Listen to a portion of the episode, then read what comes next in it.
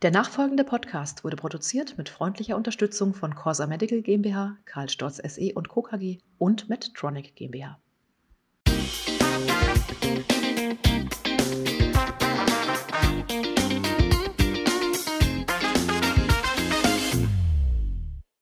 Liebe Zuhörerinnen und liebe Zuhörer, ganz herzlich willkommen zu einer neuen Ausgabe von Surgeon Talk, der chirurgische Podcast rund um alles, was spannend und aktuell in der Chirurgie ist.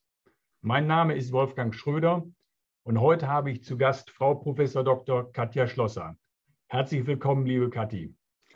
Hallo, lieber Wolfgang. Ich freue mich sehr, dass ich bei diesem Podcast dabei sein darf.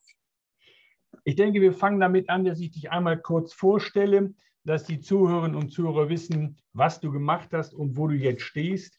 Du hast studiert in Marburg, 2005 dann den Facharzt für Chirurgie gemacht, den alten Facharzt noch, den großen Facharzt, 2009 dann den Facharzt für Gefäßchirurgie, im gleichen Jahr habilitiert an der Uni Marburg bei Professor Rothmund, die erste Frau, die überhaupt in der Chirurgie an der Uniklinik Marburg habilitiert hat. 2012 dann weiter zum Facharzt für Viszeralchirurgie. Ich glaube, einer deiner wesentlichen Schwerpunkte war immer die endokrine Chirurgie. 2013 dann die APL-Professur und im gleichen Jahr hast du dann die Uniklinik verlassen und bist an eine viszeralchirurgische Klinik, Agaplesia und Evangelisches Krankenhaus Mittelhessen gegangen, wo du jetzt als Chefärztin tätig bist. Du bist Mutter von zwei Kindern und das, was ich noch viel bemerkenswerter finde, ist, dass du im Januar 2021 einen Verein gegründet hast, die Chirurgin e.V., Katja, was ist das für ein Verein und was hast du mit diesem Verein für Ziele? Also der Verein ist entstanden aus einem Chirurgin-Netzwerk, was seit 2012 auf Xing und auf ähm, Facebook agierte und ist einen, ein Netzwerk, ein Zusammenschluss von Frauen, die in chirurgischen Fächern arbeiten, arbeiten wollen oder gearbeitet haben und dient als Wissensaustausch, als Erfahrungsplattform. Und ähm, die wesentlichen zwei Ziele, die dieser Verein hat, ist die Nachwuchsförderung und das Empowerment der Frauen, die schon in dem Fach selber drin sind. Sie sind der Meinung, dass einfach noch mehr Frauen ermutigt werden müssen, sich ein chirurgisches Fach zuzutrauen und auch dass die Frauen, die äh, schon in den chirurgischen Fächern arbeiten, mehr Unterstützung brauchen, damit sie eben auch, wenn es mal schwierig ist, also sprich, wenn man schwanger wird, Kinderbetreuung ansteht und so weiter, ähm, dass wir die an der, bei der Stange halten und in, in, dem, in den Berufen halten. Also ich glaube, fast alle ähm, Personen in Führungspositionen in der Chirurgie kennen dieses Phänomen. Man hat total fitte kluge, engagierte Frauen. Und sobald dann die Familie ins Spiel kommt, verliert man einen Großteil dieser talentierten Menschen. Man nennt das ja auch die Leaky Pipeline. Ne? Aber jetzt muss ich doch mal ganz ketzerisch fragen, in den Zeiten der Geschlechtergleichheit ist das nicht ein bisschen anachronistisch, einen Verein zu gründen, der ein gesamtes Geschlecht, in diesem Fall ist es das männliche, ausschließt? Nee, obwohl es in dem Verein ganz klar überhaupt gar nicht nur um Schwangerschaft, Muttersein, Familienplanung und ähm, Vereinbarkeit von Beruf und Karriere geht, ist es schon so, dass Frauen und Männer einfach unterschiedlich kommunizieren. Und wir sehen uns als Netzwerk, welches die bestehenden Strukturen ergänzt und nicht als Konkurrenz. Also wir sehen uns nicht als Konkurrenz zum BDC oder zu der Deutschen Gesellschaft für Chirurgie oder der Fachverbände, sondern uns ist es ganz klar wichtig, dass wir ein, eine Kommunikationsplattform anbieten, in, dem, in der sich Frauen in ihrer Muttersprache unterhalten können. Also ich glaube schon, dass es viele Frauen einfach in manchen Bereichen extrem schwierig haben. Es gibt Sexismus, den gibt es aber nicht nur in der Chirurgie, sondern in allen Fächern. Und ähm, es gibt auch ganz klar Nachteile, die eine Frau hatte. Ihr Männer werdet einfach zum Beispiel nicht schwanger. Wie gesagt, es ist nur ein Bruchteil von dem, was wir in dem Verein machen. Und trotzdem ist es, es gibt einfach Unterschiede zwischen Männern und Frauen. Und wenn wir miteinander kommunizieren, dann sagen viele der Mitglieder, ich muss gar nicht so viel erklären, weil man versteht mich von alleine. Das ist Wahrscheinlich unter Männern ähnlich, ja. Wir wollten ja heute einen Artikel diskutieren, der in JAMA Surgery 2021 publiziert wurde, eines der chirurgischen Journals mit dem höchsten Impact-Faktor überhaupt. Und da geht es letztendlich um die Frage, ob Frauen, die in der Chirurgie arbeiten, ein erhöhtes Risiko für eine Infertilität haben und wenn sie dann schwanger werden, auch erhöhte Schwangerschaftskomplikationen. Ich will in zwei, drei Sätzen vielleicht mal als Grundlage für unsere, unsere Diskussion die wesentlichen Ergebnisse zusammenfassen. Das erste ist, Chirurgien werden zu einem späteren Zeitpunkt schwanger als die Normalpopulation.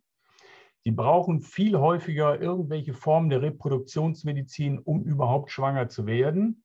Und das Dritte ist, wenn Sie denn schwanger sind, dann sind die Komplikationen, die Sie haben während der Schwangerschaft, deutlich höher, eine deutlich höhere Rate im Vergleich zu einer Normalpopulation. Das sind im Grunde die drei wesentlichen Ausgaben, äh, Aussagen dieser Publikation.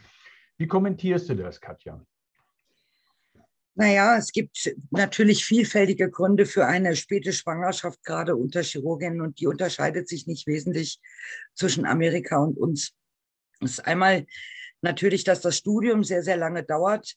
Und dann hat man viele, viele Jahre studiert und brennt darauf anzufangen. Und dann möchte man natürlich nicht gleich sagen, so, jetzt bin ich fertig mit dem Studium, jetzt setze ich erstmal aus und bekomme Kinder. Vor allem in Amerika ist das ja ganz schwierig möglich, einfach weil es keine Entlohnung gibt während Elternzeit, anders als hier. Mhm. Und viele Frauen haben unglaublich viel Geld aufgenommen, um das Studium zu finanzieren. Also die können oft aus finanziellen Gründen überhaupt gar nicht sagen, okay, jetzt bin ich 25 oder 26, ich ich bekomme jetzt erstmal Kinder und steige mal aus. Also ja. die Situation von Frauen in den USA ist ganz, ganz anders als bei uns.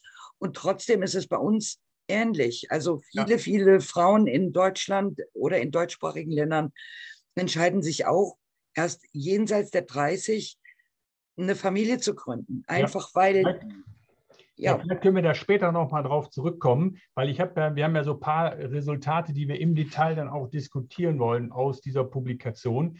Und ich will einmal ganz kurz, Katja, die Methodik vorstellen, denn da ist ein gewisser Bias mit drin. Es ist eine Umfrageuntersuchung. Ähm, 850 haben letztlich an dieser Umfrage teilgenommen.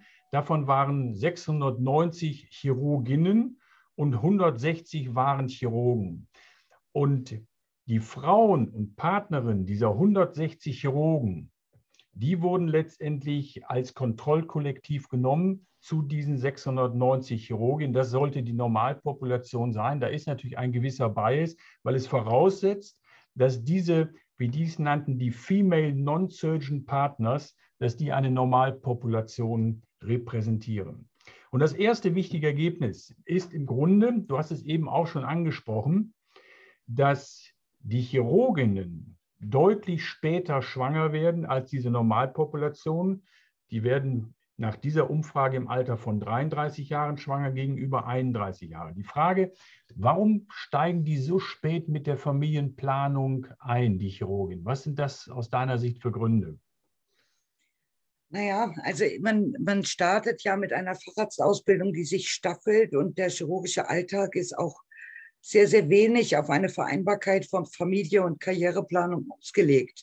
Mhm. Ne, die Ausbildung ist angepasst an Männer und da ist eigentlich sowas wie ein Maternal Leave ähm, in den USA oder bei uns einfach eine Schwangerschaft und Mutterschutzzeiten und Elternzeit überhaupt gar nicht vorgesehen. Ich glaube, wenn die Frauen eine Chance hätten, ähm, weiter zu operieren, wenn sie denn gesund sind und sich das zutrauen und ähm, auch in Teilzeit nach der Geburt zumindest einen Teil ihrer Facharzttätigkeiten wieder aufnehmen könnten, ohne reduziert zu werden auf ähm, zentrale Notaufnahmetätigkeiten und Briefeschreiberei. Ne? Man ja, ja. hat ja eine Umfrage gemacht vom Ärztinnenbund, die sagt halt, ab dem Moment, wo man Mutter ist, zählt man wie ein, äh, ein Arzt oder eine Ärztin zweiter Klasse. Ne? Ja. Da ist schon irgendwie was dran. Also im Verein hat mal eine Frau erzählt, dass ihr Chef gesagt hat, naja, das ist ja so ein typisches ähm, ähm, Schwangerenhirn. Also mhm. ne, solche, solche Dinge gibt es, und ich glaube, dass ganz viele Frauen einfach erst einmal gerne wenigstens den Facharzt in der Tasche haben wollen, bevor sie. Nicht, sollte man nicht mit 33, das müsste doch in unserem System eigentlich schon so weit sein, dass man den Facharzt hat, oder? Wenn man sagt, mit 20 fängt man an zu studieren, dann braucht man sechs Jahre für das Studium, dann kommen sechs Jahre Facharztausbildung. Deswegen wundert mich diese Zahl mit 33, ist ja ein Durchschnittswert, dass die Frauen in Amerika erst die erste Schwangerschaft haben, doch ein wenig. Ne? Meinst du, das ist vergleichbar zu unserem Facharztsystem? Ja, ich glaube das schon. Also vor allem ähm, die Dauer der Ausbildung, bis man so weit ist, ist ja ganz ähnlich. Auf der anderen Seite ist es so, dass die Frauen in Amerika noch viel, viel, viel mehr arbeiten müssen als wir. Ja, ja die, haben ja, die haben ja eine ganz andere Stundenbelastung und vielleicht liegt es auch daran, dass man, wenn man so viel arbeiten muss, gar keine Chance hat, jemanden kennenzulernen, mit dem es vielleicht passt, ja, Kinder zu haben. Also das ist ja spekulativ, aber ähm, ich kann mir nur vorstellen, dass das sicherlich irgendwie auch eine Rolle spielt, dass ja. man die ersten Jahre einfach den Fokus auf die Karriere legt. Ja. Ein anderes Resultat, was ich wirklich erstaunlich fand aus dieser Umfrage, ist, dass 24 Prozent der Chirurginnen angegeben haben, dass sie, um schwanger zu werden, also jede vierte Frau irgendeine Art von Reproduktionshilfe braucht, also eine Insemination, In-vitro-Fertilisation oder ein ähnliches Verfahren. Kennst du vergleichbare Ergebnisse aus deinem Arbeitsumfeld oder aus, vielleicht auch aus deinem Verein bei den Chirurgen? Ist die Zahl, die ist doppelt so hoch wie in der Normalbevölkerung. Ist das ungewöhnlich für Chirurgen? Ich glaube, dass man das nicht so pauschalisieren kann. Aber durchaus gibt es im Verein Frauen, die Social Freezing betrieben haben, also sprich erstmal die universitäre Karriere abschließen, Eier eingefroren haben, damit man auch später ja. gegebenenfalls noch die Möglichkeit hat, schwanger zu werden. Ähm, ich glaube, dass das ein Weg sein kann, um sich die Möglichkeit, Mutter zu werden, zu erhalten. Ich glaube aber, der bessere Weg wäre einfach, dass wir Möglichkeiten implementieren, dass diese Frauen weiterarbeiten können, währenddem sie schwanger sind und einen guten Plan machen, was danach passiert. Also ich kann nur sagen, Augen auf bei der Partnerwahl und auch, ja, ich meine, wer sagt denn, dass nur die Mutter auf den Eiern sitzen muss? Doch Quatsch.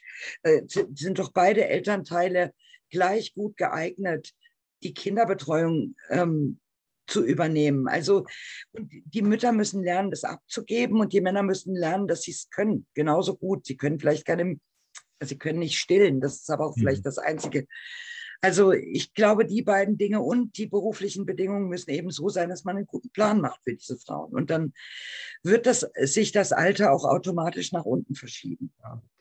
Es gibt dann noch weitere Ergebnisse aus dieser Umfrage, die im Grunde auch, wo, über die man nachdenken sollte. Das erste ist, dass 42 Prozent der Frauen in dieser Umfrage angegeben haben, dass sie zumindest ein Abort eine Fehlgeburt hatten. Das ist doppelt so häufig wie in der Normalbevölkerung. Und auch wenn sie dann schwanger werden, dass die Major Complications, wie es heißt, auch signifikant häufiger sind als in der Normalpopulation. Die Werte, die angegeben sind, sind 43 Prozent, äh, 48 Prozent gegenüber 27 Prozent. Und das auch altersadjustiert und für alle anderen weiteren Confounding Factors. Also es scheint so zu sein, dass bei den Chirurgen sowohl Fehlgeburten als auch komplikative Schwangerschaften deutlich höher sind. Hängt das mit der Arbeit als Chirurgin selbst zusammen oder gibt es möglicherweise da auch noch andere Gründe? Ich glaube nicht, dass man das vergleichen kann zu uns. Also es gibt ja kein Mutterschutzgesetz. Die Damen haben weiter eine vollständige Dienstteilnahme, Wechselschichten volle OP-Tätigkeiten, Notfälle, in, wo sie eingesetzt werden. Keine Schutzmaßnahmen sind vorgesehen. Die Wochenarbeitsstunden sind manchmal 80 plus und viele weitere Schutzmaßnahmen in Bezug auf Gefahrstoffe, Röntgen und so weiter, ähm, die gibt es in den USA gar nicht. Und dann wundert mhm. man sich ja nicht, also mit 80 Stunden voll durcharbeiten und dann auch Wechselschichten Nachtdienst machen, das wundert mich. Und dann auch noch alt sein oder älter sein. Ne? Das ist einfach, glaube ich, die, die schlechteste Kombi, die es so geben kann. Und bei uns ja. ist sind durch das Mutterschutzgesetz einfach die Bedingungen für die Frauen ganz anders. Ja. Du hast gerade die Arbeitszeiten angesprochen und die sind in dieser Umfrage auch zitiert worden. 60 Prozent gaben an, dass sie während der Schwangerschaft, also während der Schwangerschaft, 60 Stunden und mehr pro Woche gearbeitet haben. Und 40 Prozent der Frauen, wenn sie schwanger waren, mussten mehr als sechs Nachtdienste pro Monat machen. Und das ist natürlich eine ganz erhebliche Belastung, die völlig konträr zu dem Mutterschutzgesetz bei uns läuft. Nicht? Du denkst also auch, dass die Ergebnisse, die hier in dieser Umfrage präsentiert werden, eigentlich nicht vergleichbar sind mit dem deutschen Gesundheitssystem. Nicht? Nein, also nur bedingt und trotzdem ist dieser Artikel auch für uns wichtig, auch wenn er nicht in jeder Situation auf die deutsche Situation übertragbar ist. Ne? Ja. Wir haben ja ähm, auch ein Mutterschutzgesetz 2018 novelliert. Das ist ja gerade in einem der letzten Ausgaben vom Deutschen Ärzteblatt aufgegriffen worden. Das ist ja von dem Deutschen Ärztinnenbund scharf kritisiert worden, dass man zwar ein Mutterschutzgesetz hat, dass das aber in wesentlichen Teilen am Arbeitsplatz noch nicht umgesetzt worden ist. Ähm, bist du der Meinung, dass das Mutterschutzgesetz, welches wir hier in Deutschland haben, einen ausreichenden Schutz der Schwangeren gewährleistet und dass im Grunde die Zahlen, die uns aus Amerika vorgestellt werden, wir mit diesem Mutterschutzgesetz, was wir haben, eigentlich dann nicht erreicht werden. Also die Komplikationen in der Schwangerschaft oder auch die Fehlgeburten. Also das sind ja zwei, die Verknüpfung ist falsch. Also ja, das Mutterschutzgesetz schützt die Frauen und ja, wir erreichen durch, die Mutterschutz, durch das Mutterschutzgesetz Gefahrensituationen der US-Amerikanerin nicht. Die Verknüpfung ist aber falsch. Das Mutterschutzgesetz ist nicht nur gut für uns. Es ist nach wie vor eine überbordende Bürokratie notwendig, damit eine Frau weiter operieren kann, wenn sie sich gut fühlt.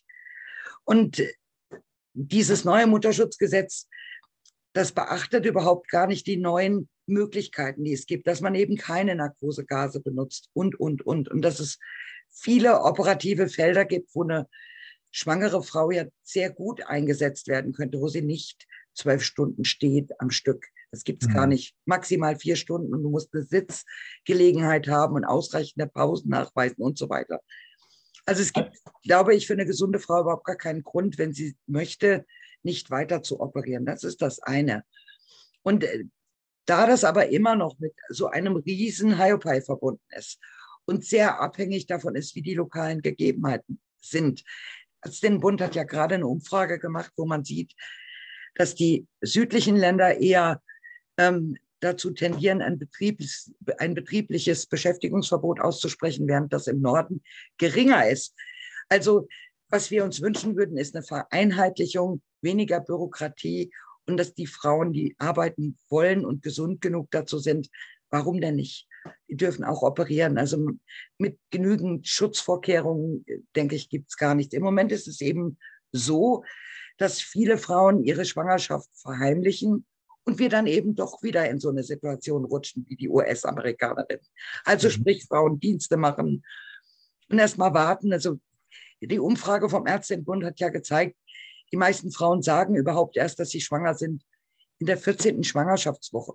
Also gerade wenn man in Weiterbildung ist das so. Je älter man ist oder je weiter hm. fortgeschritten eine Frau ist, desto länger operiert sie. Und trotzdem, wie gesagt, wir, dieses Verheimlichen ist nicht gut, weil dann eben diese ganzen Schutzmaßnahmen des Mutterschutzgesetzes nicht greifen und dann ähnliche Situationen entstehen wie in Amerika. Ja, also letztendlich plädierst du dafür, dass eine individuelle Gefährden, Gefährdungsbeurteilung des Arbeitsplatzes und damit eine individuelle Anpassung der Arbeitsbedingungen für die Schwangere erfolgen sollte. Muss, und zwar für jede Frau einzeln. Ja. Wenn eine Frau sagt, ich möchte nicht operieren, dann muss das genauso okay sein, wie wenn eine Frau operieren möchte. Wenn es gibt ja eine Vereinigung OPITS, ja. die speziell damit beschäftigt. Kannst du vielleicht da noch ein, zwei Sätze zu sagen? Also die, die, der Kopf von Opitz ist Maya Nitat. Sie ist in Berlin Unfallchirurgin, Orthopädin und sie hat Opitz im mit also Opitz? Was ist Opitz? Für Operieren in der Schwangerschaft. Ja. Okay. Und Maya Nitat hat ähm, Opitz unter dem Jungen Forum ONU ins Leben gerufen und wurde dann relativ zeitnah unterstützt von Steffi Donner, die früher im Joho in Wiesbaden gearbeitet hat und mittlerweile an die Charité gewechselt ist.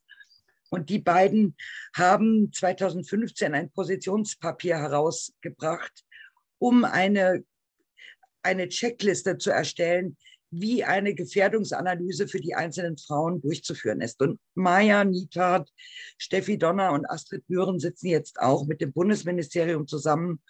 Und wir wollen haben jetzt mit Frau Jona Kontakt über den Marburger Bund, der sich dort auch eingeschaltet hat, einfach damit man eine Vereinheitlichung der Regelungen auf den Weg bringt und den Frauen nicht mehr Steine auf in den Weg legt als nötig. Also im ja. Moment ist es so, wenn eine Frau weiter operieren will, muss sie mindestens mit vier bis acht Wochen rechnen, bis sie ein Ergebnis bekommt. Und dann ist ja fast auch schon wieder die Schwangerschaft fast rum. Ne? Also. Ja. Aber wir sind uns doch letztendlich einig, da wird sie mir doch zustimmen, dass wenn Frauen während der Facharztweiterbildung mehrfach schwanger werden, dass die Facharztausbildung sich verlängert, oder? Klar, also zumindest, wenn sie in der Zeit nicht voll einsatzfähig ist, klar. Mhm. Aber das betrifft ja jeden, der in irgendeiner Form nicht die volle Leistung bringen kann. Also ich bin mir ganz sicher, dass man bis zur Geburt oder bis der Mutterschutz beginnt, vor der Geburt, wenn es einem gut geht, vollumfänglich arbeiten kann.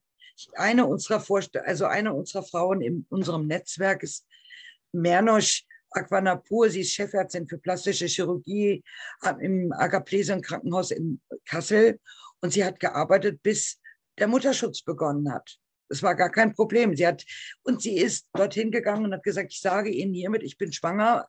Und sie ist trotzdem genommen worden als Chefin. Also das geht. Ja. Wenn man volle Leistung bringt, warum denn nicht? Wir müssen flexibler werden in sowas, wenn wir die Frauen in den Fächern halten wollen. Und ich glaube, dass man sagt, okay, Chirurgie und Kinder und Familie, das beißt sich. Ja, das ist schwierig, aber keiner hat's gesagt, hat gesagt, dass das, dass das Leben einfach sein muss.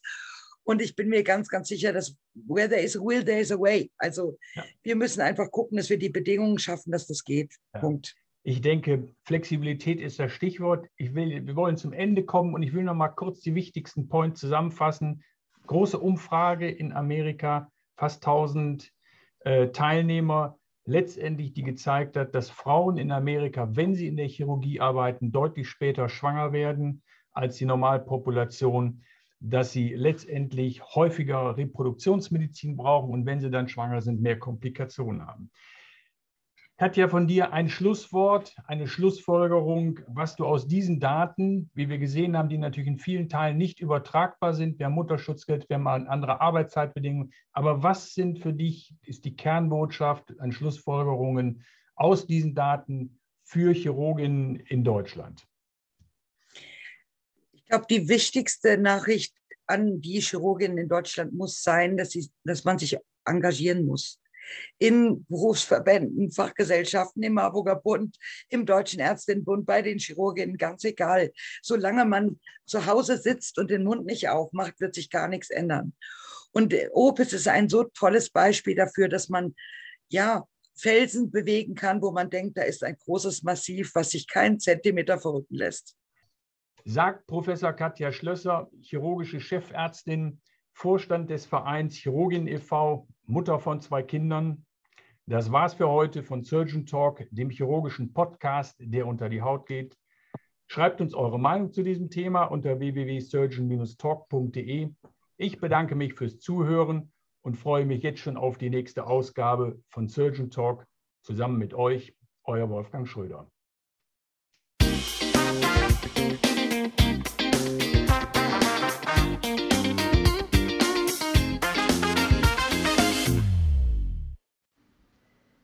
Dieser Podcast wurde produziert mit freundlicher Unterstützung von Corsa Medical GmbH, Karl Storz SE und Co. KG und Medtronic GmbH.